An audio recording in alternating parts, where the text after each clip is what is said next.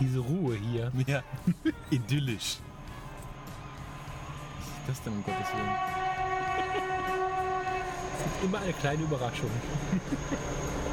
Guck hin. Ach, du bist schon noch. Ich dachte, die Zechen hätten alle zu. Nein, das ist, das, das ist die Zulieferstrecke zur Wülfrater Kalkbahn. Äh, zur Kalk. Äh, wie heißt das? Äh, also die wird die Kalkbahn genannt und die fährt zu den Kalkbergen. Jeden Tag hin und her. So, das gibt's bei uns nicht. Das ist anders als in Kirchheim. Bei uns ist der Kalk alles im Berg noch drin. Ja. Das war mal kurz dazu. Das war der Wochenendzug. Ich hatte so 50 Waggons. Die Kinder sind daraus getrimmt, hier aus der Gegend in Waggons zu zählen. Das ist Ja? ja, ja, deswegen ist das. Die schönste, schönste Spazierstrecke von ganz Rating geht tatsächlich entlang dieser Kalkbahn, muss man sagen. Hm, da kann man dann abzählen, wie gut es der Wirtschaft geht, je mehr Kalk da noch rauskommt. Ja. Ah ja. So, ähm, willkommen zur dritten Ausgabe des Fotologen-Podcasts. Wir fangen mal mit dem Name-Dropping an, mit unserem eigenen Podcast-Namen. Wir sind die Fotologen, falls es jemand noch nicht mitbekommen hat. Entgegen Wie unserer... soll das denn niemand mitbekommen haben, wenn wir es vergessen haben zu sagen? ja, stimmt. Wir sind von, von der ersten Minute an die Fotologen, wir haben es aber vergessen, euch zu erzählen. Ja, ja, so muss man es eigentlich sagen. Ähm, entgegen all unserer Planungen und Erwartungen sind wir, haben wir die dritte Folge nicht vor einer Woche aufgenommen, sondern und auch nicht in unserer Studioumgebung. Der eine oder andere kann es vielleicht hören, wenn wir mal kurz still sind. Man hört Vögel zwitschern im Hintergrund, ein kleines Bächlein, das vorbei rauscht. Wir befinden uns mitten in der Natur, irgendwo im Ruhrgebiet. Ich habe keine Ahnung, wo mich der Falk hingebracht hat. Wir sind, Falk, in, wir, wo sind sind, wir denn? wir sind in Ratingen. Das ist so die bekannteste Stadt im Ruhrgebiet. Ah ja, ja, ja, klar. Ratingen liegt, liegt zwischen dem Ruhrgebiet und Düsseldorf und ist so der grüne Gürtel. Also wir sind tatsächlich mitten im Wald. Hinter uns ist zwar eine kleine Zugstrecke, aber ansonsten stehen wir tatsächlich gerade mitten im Wald. Dummerweise auf einem Parkplatz, also wenn gleich irgendwas laut wird, wundert euch nicht, dann, dann geht irgendwer zum Joggen oder so. Aber sonst ist schön hier. Ja, sehr schön, idyllisch. Wir blicken ins Grüne und ja, wir waren beim letzten Mal bei der ersten Hochzeit stehen geblieben, die jeder von uns fotografiert hat.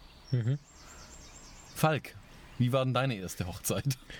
Ich hatte gehofft, ein bisschen mehr Zeit zu haben, um das Ganze noch, um das Ganze noch ein wenig mh, Dich daran zu erinnern. vorsichtiger vorformulieren zu können. Hm, hm. Soll ich mit meiner anfangen? Ja, Ich hatte zwar auch im gleichen gerechnet, aber wir hatten jetzt eine Woche Bedenkzeit. Ähm, also, du willst mir sagen, ich bin nicht vorbereitet. Nein, nein, nein, nein, nein, nein, das passt schon. ähm, äh, vielleicht um äh, kurz äh, nochmal zu erzählen, wir haben in der letzten Folge, glaube ich, davon erzählt, wie wir uns fotografisch an die erste Hochzeit hin manövriert haben. Ob das so geplant war, wie wir uns manövriert haben, sei dahingestellt, aber wir waren dann auf einmal konfrontiert mit der ersten Hochzeit. Ähm, ich bin da über den ähm, über den Menschen rangekommen, der das Brautkleid geschneidert hat, für den ich das Brautkleid fotografiert habe. In diesem Brautkleid steckte auch dann schon die Braut. Das wusste ich aber zu dem Zeitpunkt noch nicht. Die ganze Zeit bis zur Hochzeit? Hoffentlich nicht. Und die Braut hat so, mich dann. Genau, also ich hatte das Brautkleid Ja, ja, ja. fotografiert äh, im Rahmen von einem Fashion-Shooting, nennen wir es mal so. Und die Braut fragte mich dann, ob ich dann nicht in ein paar Monaten auch ihre Hochzeit fotografieren Mhm, könnte. Und dann sagte ich in meinem jugendlichen Leichtsinn ja. Das ist jetzt acht, neun Jahre her, irgendwie sowas. Oh, länger. Viel länger. Das dürfte zehn Jahre fast schon her sein. Welches Jahr haben wir? Ja, das sind zehn Jahre Wenn die. Dinge zehn Jahre her sind, dann wird man langsam alt, ne? Ja, dann wird man langsam alt. Es ist eine Weile her. Und ich sagte ja und dachte mir, ich habe ja noch ein paar Monate bis in den Sommer rein Zeit, um zu lernen, wie man Hochzeits Hochzeitsfotograf wird. ein paar Monate reichen nicht, das weiß ich heute nach ein paar Jahren. Ich lerne nämlich immer noch dazu. Und wie zu erwarten war natürlich die erste Hochzeit auch so eine Pleiten, Pech und Pannen-Hochzeit. Ähm, Der Plan war, eine Reportage zu fotografieren der Vorbereitung, was ich damals noch komisch fand, um dann über ein Paar-Shooting über die Trauung hinweg in den Abend so ein bisschen rein zu fotografieren. Ähm, das Ganze Also alles. Äh, ja, so ein bisschen alles. Eigentlich so eine Ganztagesreportage. Ich wusste damals, ich wusste nicht, dass das einen Namen hat damals. Ich dachte eigentlich, ich bin irgendwie mit ein paar Porträtschüssen dann fertig und dafür daheim gehen, weil wir, ar- wer arbeitet schon gerne an einem Samstag im Sommer, wenn schönes Wetter ist? Scheinbar die Hochzeitsfotografen. Ähm, wir sind dann. Äh, ich habe mir zur moralischen Unterstützung einen guten Freund mitgenommen, der für mich den Fotoassistenten mimen sollte, der, der er nicht war. Er hat von Fotografieren keine Ahnung. ähm, ich habe den nur zur moralischen Unterstützung mitgenommen. Ähm, haben ein paar Sachen, eine Kamera, ein paar Objektive, einen Reflektor, was man halt so irgendwie hat, einen selbstgebastelten Reflektor damals noch wohlgemerkt, aus ein bisschen Styropor und dieser goldsilbernen Rettungsfolie und Klebeband. haben die Sachen alle ins Auto gepackt, sind dann zu der Adresse gefahren, wo die Braut sich scheinbar vorbereitet. Sind dann dort angekommen. Das den- wusstest du vorher, aber ja, ja, das wurde mir alles mitgeteilt. Soweit war die Planung schon gut. Ähm, ich bin da hingekommen, stand auf dem Parkplatz vorm Haus und gerade als wir die Türen aufgemacht haben und ausgestiegen sind, kam uns der ähm, Schneidermeister oder Modedesigner entgegen, der das Brautkleid entworfen hat. Wie ich da erfahren habe, war zur, zum Anziehen des Kleids war dann auch dabei und er war so ein bisschen der, naja, Wedding Planner, würde man heute, glaube ich, sagen. Okay. Es war ihm zu dem Zeitpunkt aber auch nicht, glaube ich, ganz klar, was er da macht. Kam uns völlig aufgelöst entgegen. Ich dachte, wir wären zwei Stunden zu spät und deshalb hat er so die Panik in den Augen. Und er meinte dann, oh, ist ganz schwierig gerade mit dem Bildermachen. Wir haben da drin gerade eine Situation. Also wenn dann jemand schon nicht mehr sagt, Das ist geil. Problem, dann ist es wirklich ein Problem. Ähm, ich bin dann kurz mit reingegangen, um dann mal die Situation mir anzuschauen. Die Braut hatte zu dem Zeitpunkt nicht mehr in ihr Kleid gepasst, ein Ohrring verloren und kein Mensch wusste, wo die Ringe waren. Und es war irgendwie geil. so zwei Stunden oder so vor der Trauung. Drei Stunden vor der Trauung, sowas ungefähr. Und da dachte ich, okay. Und dann hat mich auch schon die Brautjungfer angeschrien, ich soll bitte gehen, die Braut will keine Bilder machen. Hm, okay. Dann bin ich wieder raus ans Auto, habe meinem Fotoassistenten gesagt, ich glaube, unsere Aufgabe hier ist erstmal erledigt. Wir machen wohl erstmal keine Bilder. Und der Wedding Planner meinte dann zu mir, ähm, ja, wir sollen doch so ein bisschen zwei Stunden oder so wiederkommen. Vielleicht hat sich die ganze Sache bis dahin beruhigt. Voll geil. Voll geil. Dann habe ich mich ins Auto gesetzt und gesagt, okay, und nun? Und dachte ich mir, hm, was könnten wir machen? Ich meine, die, die Uhr läuft, bezahlt werden wir auch. Dann gehen wir mein Auto putzen. Dann sind wir an die Tankstelle gefahren. Gehen wir dein Auto putzen. Ja, wir gehen ins Auto putzen. Und dann an die Tankstelle gefahren, Willen. haben uns jeder eine äh, Flasche Bier geholt, Achso, morgens um elf. daher weht der Wind. Genau, und in die Waschanlage gestellt und mein Auto geputzt. So sah die mein erstes Habt ihr jetzt geputzt oder habt ihr nur das Bier getrunken? Ein bisschen geputzt, alibimäßig, so ein bisschen über die Scheibe gefahren, so vielleicht. ähm, weil ja so schönes Wetter war, das Auto so dreckig war. Und ja, standen dann da, haben Bier getrunken in der Sonne, das genossen und so habe ich mein erstes Getting Ready nicht fotografiert. Wir sind dann zwei Stunden später wieder zurück äh, zu den Vorbereitungen gegangen. Bis dahin hatte sich die Situation ein wenig entschärft. Und wir konnten dann tatsächlich ein, zwei Bilder knipsen, ähm, wie die Braut in ihr Brautkleid reinsteigt, wo der ähm, Modedesigner Schneider mittlerweile, glaube ich, eine halbe Größe dazu genäht hat oder so. Keine Ahnung, was er gemacht hat, damit die da wieder reingepasst hat. Ähm, oder was nicht genau nicht gepasst hat an dem Kleid. Und dann war das soweit wieder okay. Und dann ging es so Richtung Trauung. Das lief dann, lief dann alles relativ normal eigentlich ab. Dann danach ging es dann auch zum Porträtshooting. Da waren wir irgendwie an einem See. Ähm, das war dann irgendwie, keine Ahnung, mittags um zwei oder drei knallender Sonnenschein natürlich. August. Ähm, knalle heiß auch. Der Mein. Bräutigam, die kam frisch aus dem Urlaub irgendwie auch zurück. Der Bräutigam hatte eine Ho also kein einziges Haar auf dem Kopf, also Glatze. Ja. Ähm, hochrote Birne bis auf zwei weiße Streifen und weiße Augen wegen Sonnenbrand. Also ideale Voraussetzungen, um Bilder zu machen. Die Braut war leicht gestresst, hat auch ordentlich geschwitzt dann natürlich in dem Kleid. Und sie wollten unbedingt sowohl ihr Auto und den kleinen Hund, den sie hatten, auch alles immer in den Bildern mit drin haben. Also bin ich irgendwie um den See rumgerannt mit diesem Reflektor. Moment, Auto, Hund, schwitzende Braut, Ja, ja. Sonnenschein. ja. Sonnenschein und Sonnenbrand und Schwitzen und äh, war furchtbar. Wäre ich nach Hause gegangen. Ja, also heute würde ich ein Shooting an der Stelle abbrechen. Ähm, damals hatte ich, wie gesagt, ich dachte mir, wenn ich schon die Vorbereitung nicht fotografiert habe, kann ich jetzt nicht schon wieder gehen. Ähm, und habe das dann irgendwie fotografiert. Die Bilder sind okay, ich finde die nicht schlecht. Aber ich glaube, ich würde sie heute nicht mehr zeigen. Ich glaube, ich habe die Bilder auch nicht mehr. Ich glaube, ich hab Wir verlinken sie in den Show Notes. Genau. ich schaue mal, ob ich irgendwas davon noch finde. Ähm, also glorreich waren die Bilder nicht.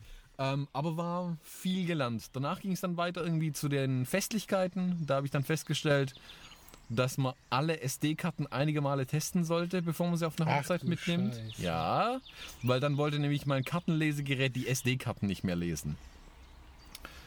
Hat einfach gesagt, da sind keine Bilder drauf, ich lese nichts ein. Ich hab, dachte mir, oh, oh Gott, eine Hochzeit fotografiert Panik. Ich sicher lieber die Bilder von den SD-Karten jetzt mal aufs Laptop. Und dann hat mir das Laptop gesagt, Gott. nicht lesbare Karte. Und ich stand noch auf der Hochzeit zum Fotografieren und dachte mir, oh mein Gott, das wird nicht besser an dem Tag. Dann habe ich mit der nächsten SD-Karte dann halt irgendwie die Hochzeit weiter fotografiert und gehofft, dass die dann hoffentlich am Ende lesbar ist. Mit dem Gedanken im Hinterkopf, vielleicht habe ich weder Getting Ready noch Gottes Porträtbilder. Ähm, um dann, ja, dann habe ich dann den Rest dann irgendwie durchfotografiert und fotografiert und fotografiert, den ganzen Abend irgendwie begleitet. Das war dann relativ unproblematisch, der Rest dann vom Abend. Ähm, ja, und kam dann heim mit, wie gesagt, einer SD-Karte, die nicht lesbar war bis zu dem Zeitpunkt und der SD-Karte mit den, mit den, ja, mit den mit Bildern von der Feier eben. Äh, mich ins Büro gesetzt und ein Stoßgebet ausgesprochen und gesagt, bitte lass diese Karte jetzt lesbar sein. Und? Und, im, keine Ahnung, mein Laptop hat bis dahin beschlossen, in der sicheren Umgebung meines Zuhauses kannst die Karte dann wieder lesen. Um Gottes Willen. Ja. Und ging dann tatsächlich wieder zu lesen. Keine Ahnung, Staub in den Kontakten drin, irgendwas. Auf jeden Fall. Wie das bei Windows so ist. Ja, damals noch mit Windows, genau. ähm, äh, einmal rangepustet, ging dann, nochmal neu gestartet, dann ging es richtig gut. Und dann die Bilder eingelesen, bearbeitet, irgendwann auch ausgeliefert dann. Damals dann noch in JPEG fotografiert, nicht mal RAW, ich weiß auch nicht. Ähm, würde ich, fand ich, find, fände ich heute sehr, sehr mutig auch. Ja. Also mit sicherheitshalber würde ich glaube noch in RAW mit fotografieren. Ja. Ähm, ja, und dann meine erste Hochzeit ausgeliefert. Tatsächlich sogar irgendwie dafür bezahlt worden am Ende. Also die fanden die Bilder wohl gut. Ähm, ich habe das Paar seitdem nie wieder gesehen. Keine Ahnung, ob die noch zusammen sind oder auch nicht. Geil. Ähm, zu dem äh, Modedesigner habe ich noch Kontakt hin und wieder. Den könnte ich mal fragen vielleicht, was der mittlerweile, ob es das Paar, was die denn noch so machen, ob die noch ihre Bilder an der Wand hängen haben oder ob die das Shooting nachgeholt haben. Die waren nicht nur Kunden, die kannten sich auch. Ja, ja, die, die, die kannten sich ja, Ah, ja, okay, wohl okay. über, über längere Zeit schon. Und ja, so, so mit viel Pleiten, Pech und Pannen lief meine erste Hochzeit irgendwie ab. Also mit durchaus so, ja, so panischen Momenten zwischendurch beim Brautpaar, panischen Momenten Mhm. zwischendurch bei mir. Also war alles dabei. Also heute habe ich das so verteilt über, über, keine Ahnung, 15 Hochzeiten im Jahr.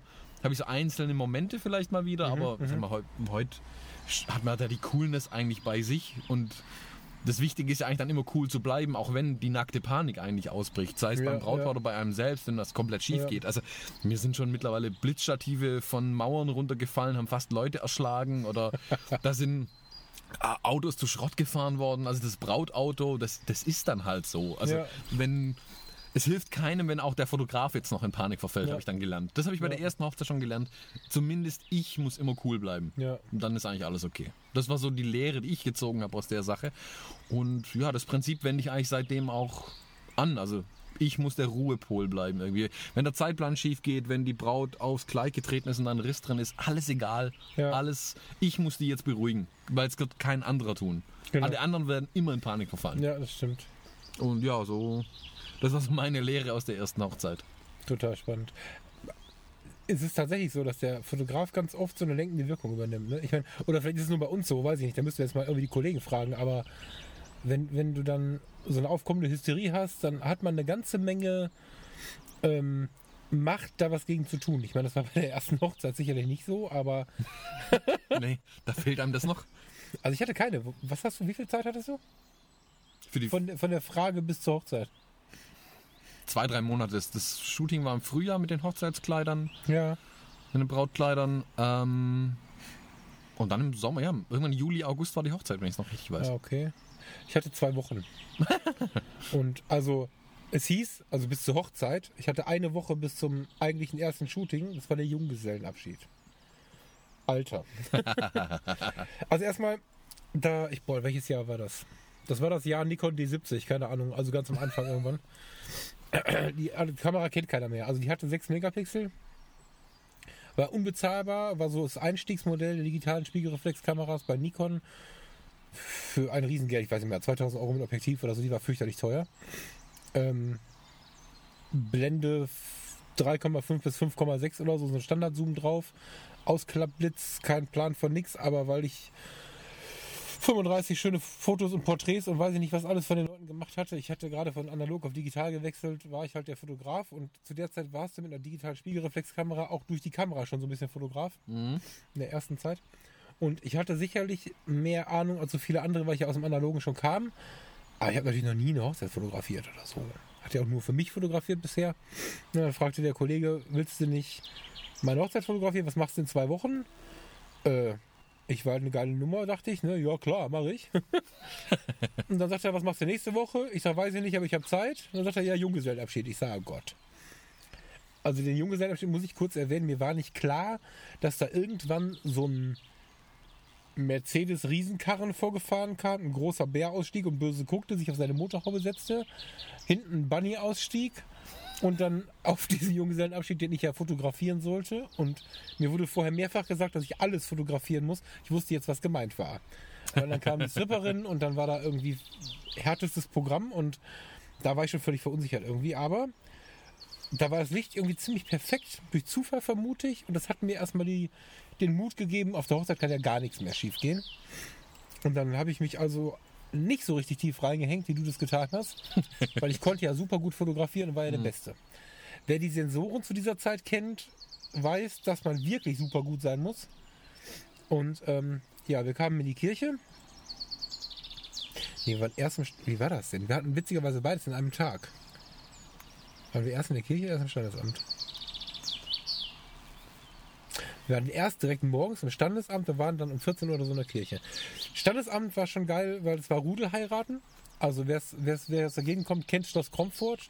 Da- Das ist halt ein altes Industriemuseum. Es ist wunderschön da, aber wenn man da einen Termin bekommt, da werden die Leute halt in Kategorien eingeteilt. Und zu der Zeit wurde die ähm, vor dem Haus befindliche Wiese, eigentlich eine wunderschöne Wiese, so abgesteckt mit so mit so Flatterbändern.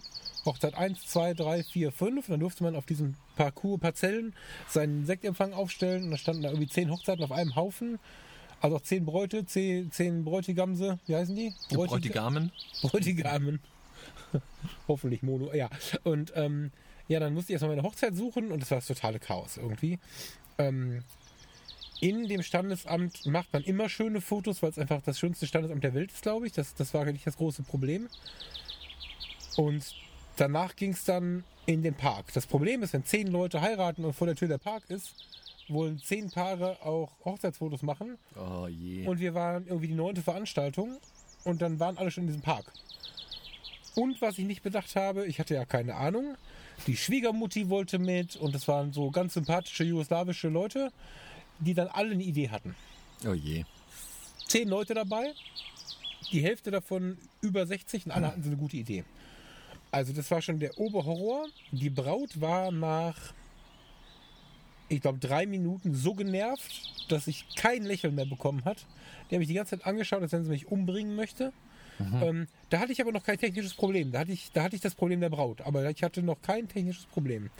Als wir dann, also ich kürze das ab, die Fotos waren alle nix. Und das einzige Foto, wie sie wirklich lacht und grinst, habe ich nicht auf die Pose geguckt, da sieht sie aus, wenn sie auf dem Klo sitzt. Also das war wirklich schon eine totale Katastrophe irgendwie.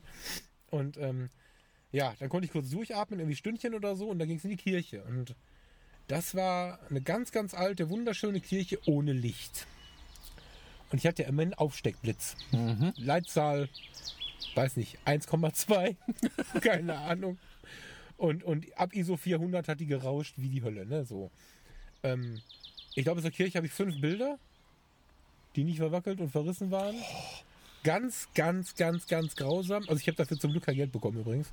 Ja. Ähm, nach der Kirche ging es vor die Tür, da war so ein kleines Schloss. Also die Kirche und Schloss sind äh, quasi gegenüber. Und dann ähm, haben wir nochmal versucht, ein paar, paar Fotos zu machen, weil ich einfach gehofft habe, wir können da alleine noch irgendwie was reißen. Die war dann auch ganz okay. Da war dann auch wieder lustig. Inzwischen waren die Schützen aufgetaucht. Die waren irgendwie im Schützenverein. Also es ist irgendwie jeder außer meiner Person hier im Schützenverein. Und ähm, als wir rauskamen aus der Kirche, standen die alle aufgereiht mit ihren Gewehren und so, mit ihren Fahnen. Ich da ja keine Ahnung von, aber dann war irgendwie wieder gute Laune da und dann war das Paar-Shooting auch ganz süß. Ähm, dann musste ich die Schützen fotografieren, also Gruppenfotos und das war dann für mich wieder die blanke Katastrophe, weil erstens knallte die Sonne wie irre und zweitens waren die alle voll. Die waren alle voll wie ein Eimer. Und, ich habe die überhaupt nicht zusammengesammelt bekommen. Und naja, heute weiß ich halt, wie ich mit so einer Gruppe umgehe. Aber ich hatte ja auch null Erfahrung. Ich stand da wieder Ochs vom Berg und das war ein ziemlich großer Bergschützen. und ähm, ja, also ich war höchst unzufrieden bis dahin und ich wusste ganz genau, ganz wichtig waren schöne Fotos von der Feier. Und als ich dann sah, dass wir in so einem Turnverein irgendwie gefeiert haben, also so einem Vereinshaus von so einem, von so einem Sportverein, ja, da war das Ding einfach tatsächlich dann äh, rund katastrophal. Also das war. Ich hätte mich da jetzt gar nicht daran erinnert. Also ich musste da jetzt wirklich drüber nachdenken. Und genau genommen waren die ersten drei Hochzeiten so. Aber genau so. Also Schablone kannst du drüberlegen, die waren genau so. Und dann habe ich auch schon fest die These aufgestellt, ich werde nie wieder in meinem Leben eine Hochzeit fotografieren. Das mache ich einfach nie wieder. Ich war zwischendurch zwei, dreimal noch so für Verwandtschaft und für Freunde, kannst du mal, habe ich so auf der Hochzeit, auf der ich eingeladen war, mal ein paar Porträts gemacht, das war okay. Aber so Aufträge annehmen mache ich nie wieder. Ähm, entweder war ich zu blöd und als ich dann langsam verstanden habe, wie es geht, waren die, waren, hatte ich einfach Paare, die ganz, ganz schlimm waren. Ähm, heute schaue ich halt, dass das so passt vom Level und weiß genau, dass ich dem Paar auch was Gutes tue, wenn ich sage, wir lassen das besser.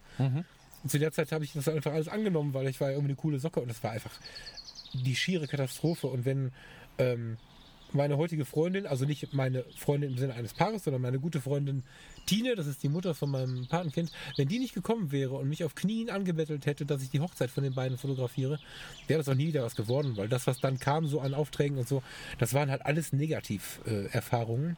Witzigerweise ist es seitdem richtig geil, aber der Start, der war extrem holprig. Ja. War bei mir aber auch so. Also ich kann mich daran erinnern, ich habe gerade auch überlegt, was die nächste Hochzeit war, die ich fotografiert habe.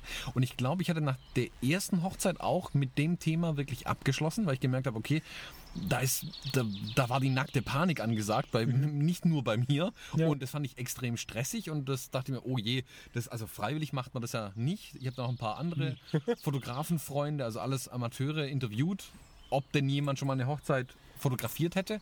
Und alle haben abgewunken und gesagt, nee, nee, das, das geht gar nicht, da ist viel zu viel, ähm, da hängt zu viel Verantwortung dran, da muss man, pff, das dauert auch lang und was, also die typischen ähm, wir, Argumente, die dagegen sprechen, Hochzeiten zu fotografieren, kamen dann alle. Und ich glaube, daraufhin hatte ich das Thema für mich auch abgeschlossen. Und ich wurde dann auch wieder von Bekannten gefragt, ob ich nicht doch die Hochzeit fotografieren könnte. Weil damals war das Prinzip eh da. Weil ich bin ja eh da auf der Ach so, Hochzeit. ach so, ich bin ja ich schon eingeladen. Oh ähm, heute weiß ich, dass das Prinzip ist, der ist günstig. Der kostet vielleicht nichts. Ja, ja, ja. Ähm, und habe ich mich dafür die nächste Hochzeit breitschlagen lassen. Ja, ja. Und ich hatte dann aber schon bei der nächsten Hochzeit gemerkt, wo ich dann, weil, ähm, ich weiß nicht warum, ich war dann etwas, also man war ernüchtert von der ersten Hochzeit natürlich, Mhm. wo man gesehen hat, was kann alles schiefgehen. Ähm, ich fühlte mich aber vielleicht unterbewusst auch einfach nur ein bisschen besser vorbereitet. Also Ja. ich wusste, okay, wenn jetzt was schief geht, dann geht's schief. Das lässt sich dann auch nicht mehr heben. Ja. Ähm, so lief dann, das Paar war, pff, das finde ich sagen, ein bisschen langweilig, aber das waren jetzt nicht so die, die komplett vor der, Kam Ei, ei. nicht vor der Kamera explodieren. Hören die öfter Podcasts? Nee, beiden? hoffentlich nicht. ähm, so, jetzt kommt der Zug zurückgefahren, den wir im Intro gehört haben. Einen Moment, ich bin mal kurz ruhig.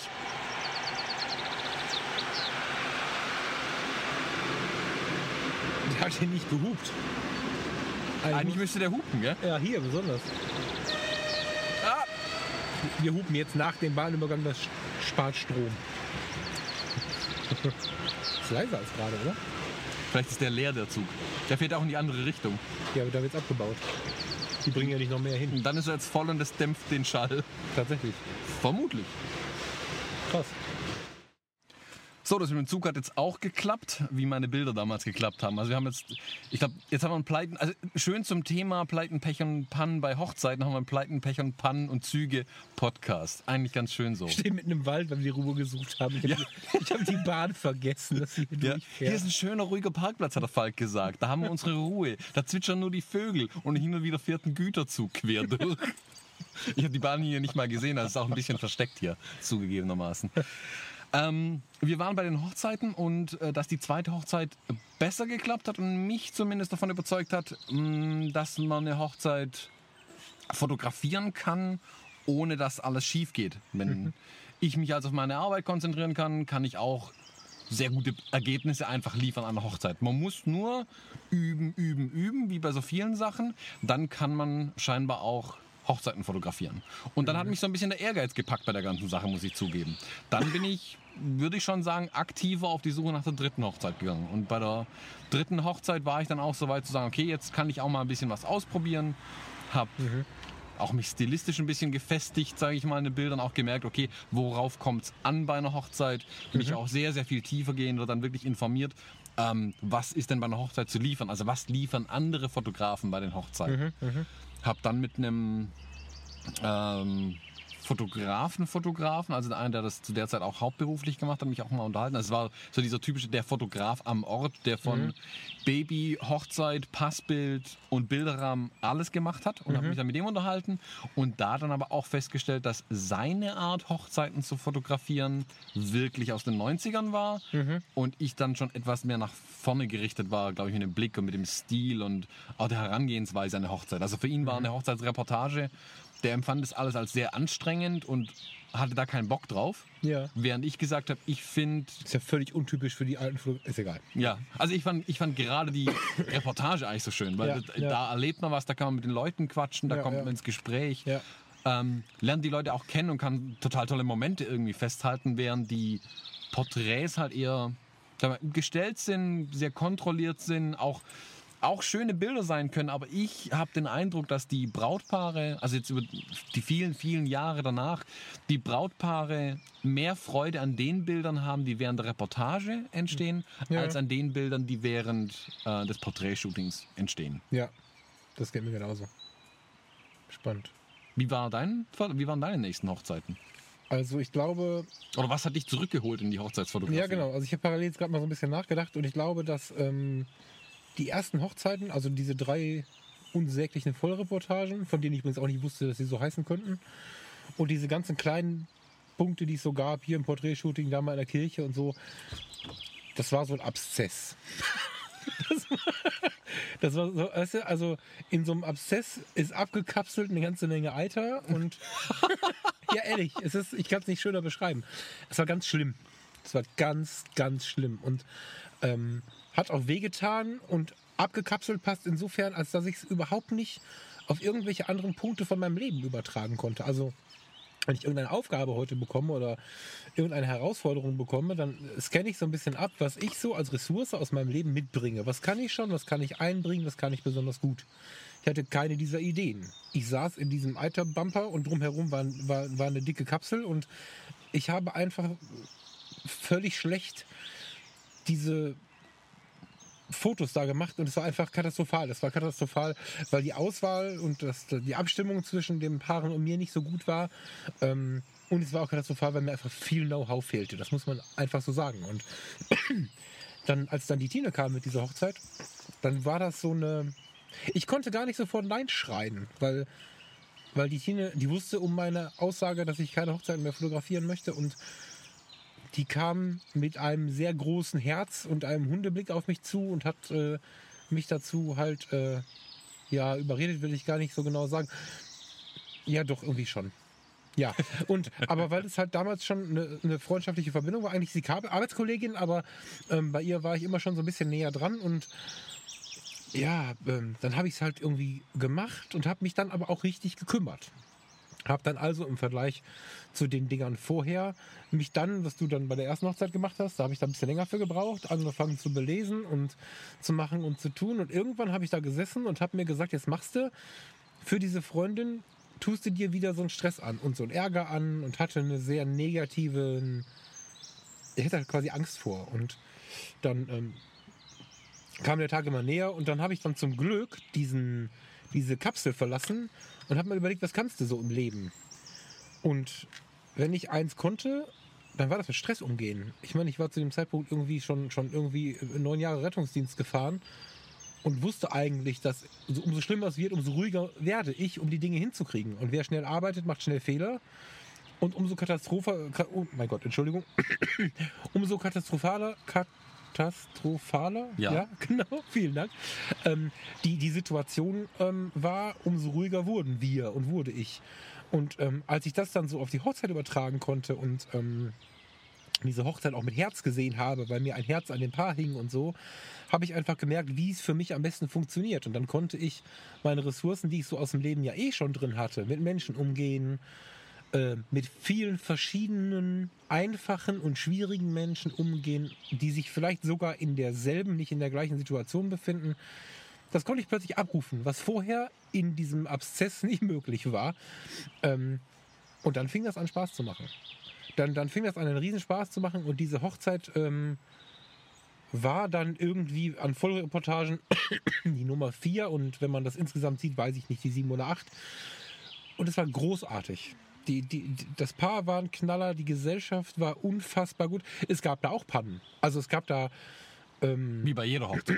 wie bei jeder Hochzeit, nichts läuft so, wie man es plant. Genau, Ja. deswegen bin ich froh, wenn ich ähm, beim Vorgespräch schon merke, dass irgendwas nicht funktioniert, dann kann ich da sanft reingrätschen und, und, und einen Tipp geben und so. Aber da gab es auch relativ große Pannen. Also wir hatten eh schon nicht so ein großes Zeitfenster für das Paar-Shooting wie geplant, weil alles irgendwie später geworden ist, wie das dann so ist. Und mit dem deutlich kleineren Fenster sind wir dann an eine Location gekommen in Düsseldorf. Mm, Ein museumsähnliche alte Ruine. Super, super schön. Und ich hatte sowohl bei der Stadt Düsseldorf, irgendwie beim Kulturamt, glaube ich, als auch bei dem Verein, der, der dieses, äh, diese Ruine da irgendwie äh, betreut, äh, mich darum gekümmert, dass wir da Fotos machen können, dass da ja keiner irgendwie mit Rechten kommt oder Öffnungszeiten oder so. Ja, und dann hatten wir 20 Minuten fotografiert. Ich würde sagen, wir sind gleich warm und kommen in die Situation, geile Fotos zu machen.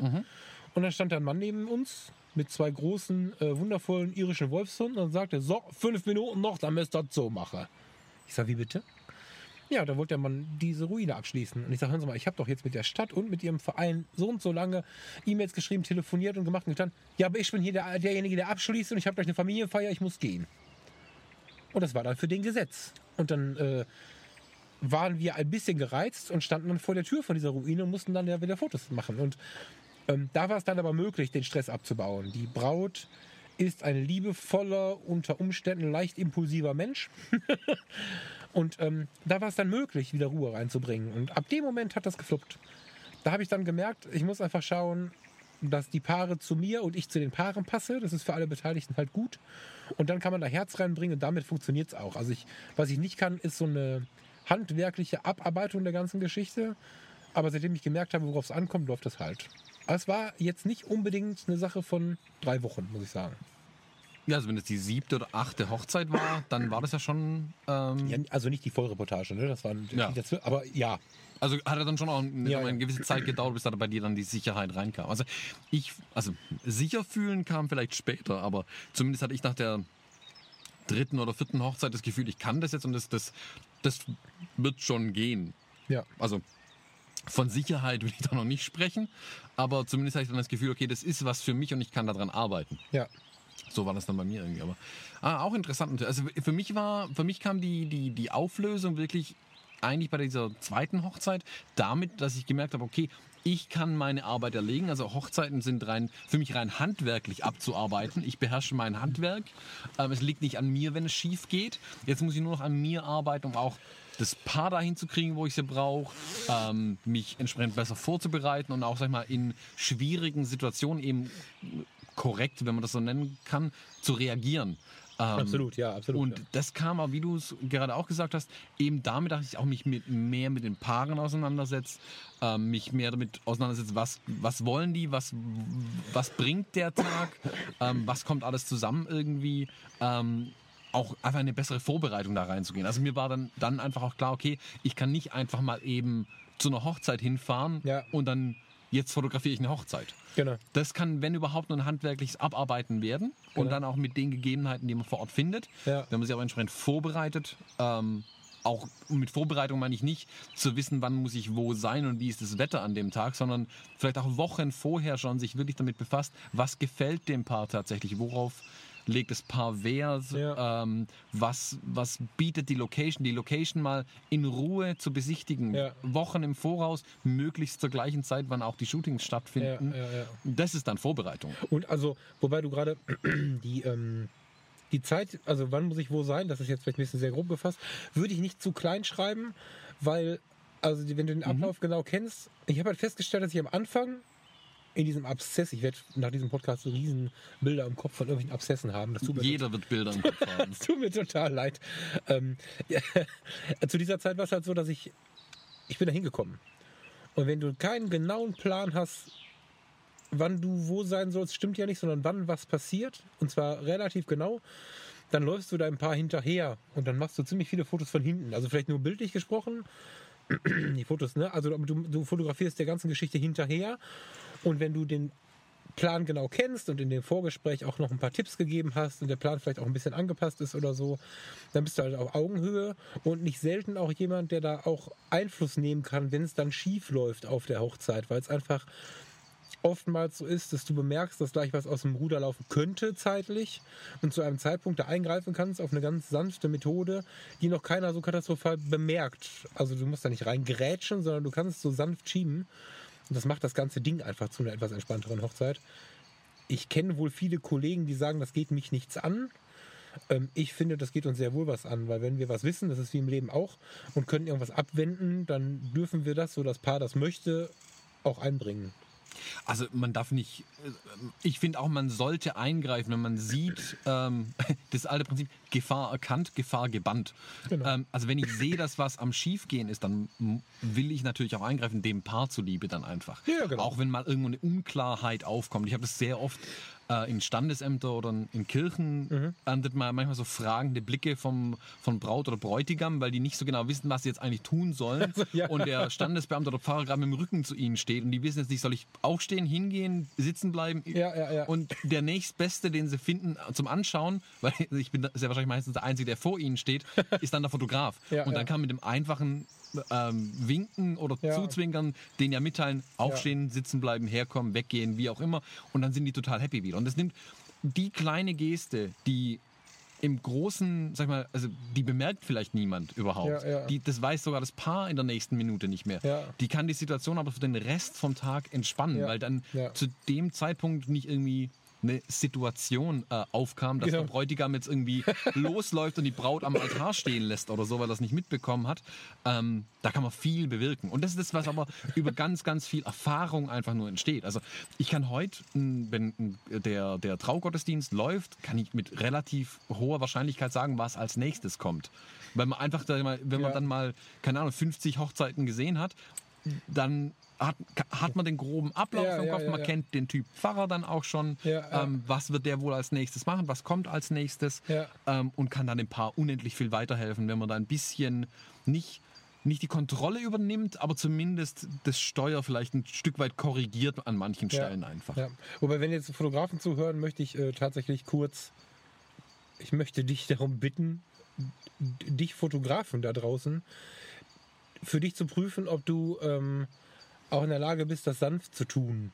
Also wenn jetzt jemand diesen Podcast hört und dann da reingerätscht, dann geht das sehr schnell nach hinten los. Das hat eine ganze Menge damit zu tun, das sanft zu steuern. Also da dann den Macker zu machen, ich meine, es gibt ja auch so Fotografen, die wollen halt ein bisschen auffallen, ne?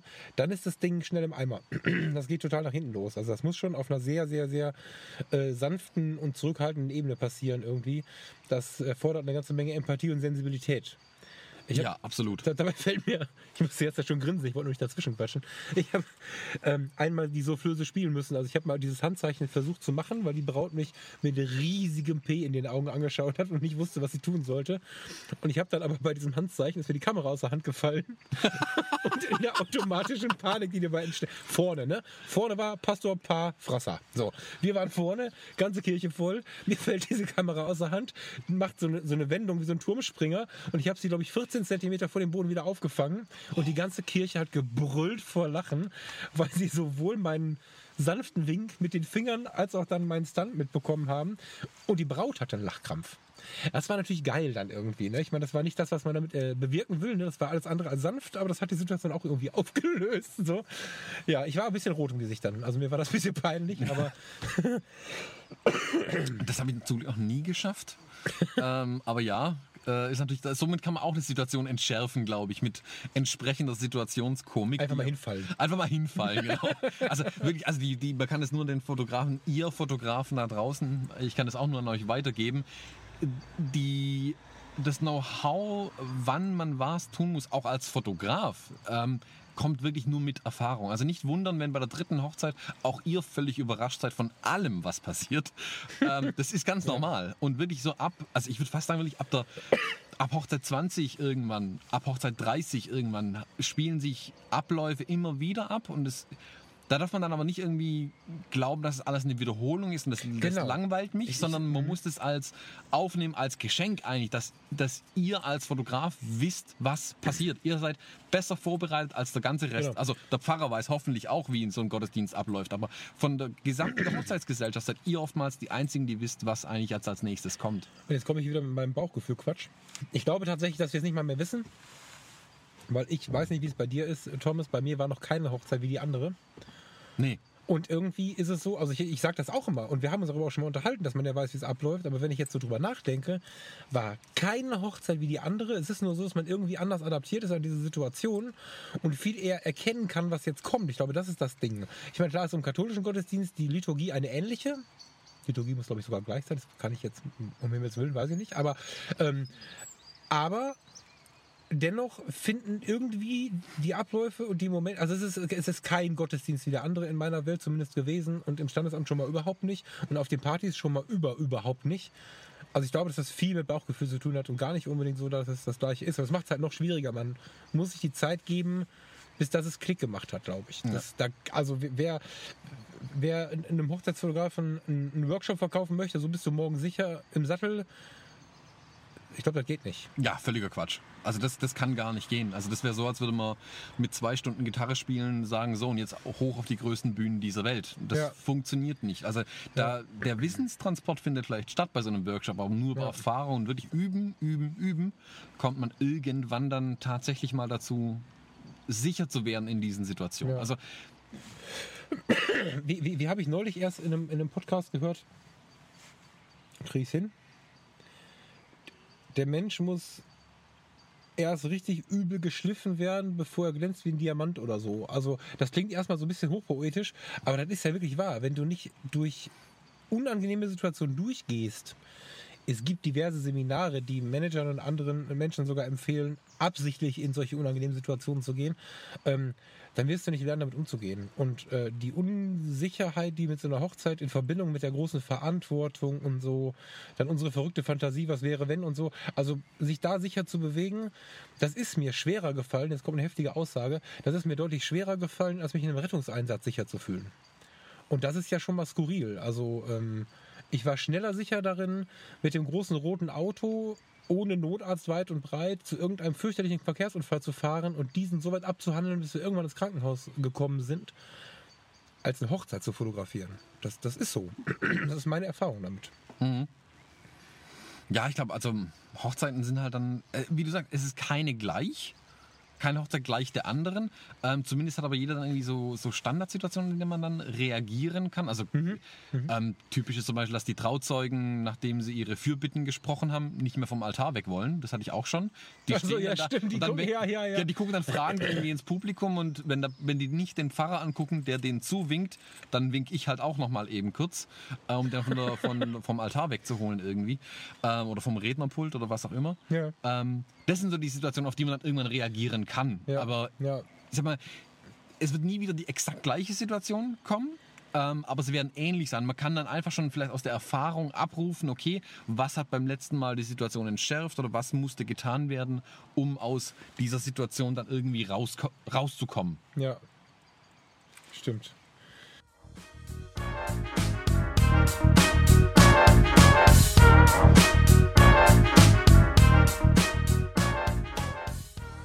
Deine Idee, dein Mikrofon. Meine Idee. Moment mal, dein iPad hat aufgehört aufzunehmen. Ja, ja, ja. Aber meine Idee gerade war scheiße, jetzt ist deine dran. Ach so, ja. Ähm, an der Stelle müssen wir uns leider für die äh, plötzlich abgebrochene Aufnahme entschuldigen. Da hat dann endgültig unsere technische Finesse ihre Grenzen gefunden und das iPad einfach den Dienst eingestellt. Und wir haben vermutlich noch eine halbe Stunde lang länger gedacht, wir würden aufnehmen, ähm, haben aber schon längst nicht mehr aufgenommen. Deswegen ist die Folge an der Stelle auch beendet. Ende. das ist viel besser, ja. Das lassen wir so. Das ist super. Ja. Und das lassen wir jetzt auf jeden Fall so.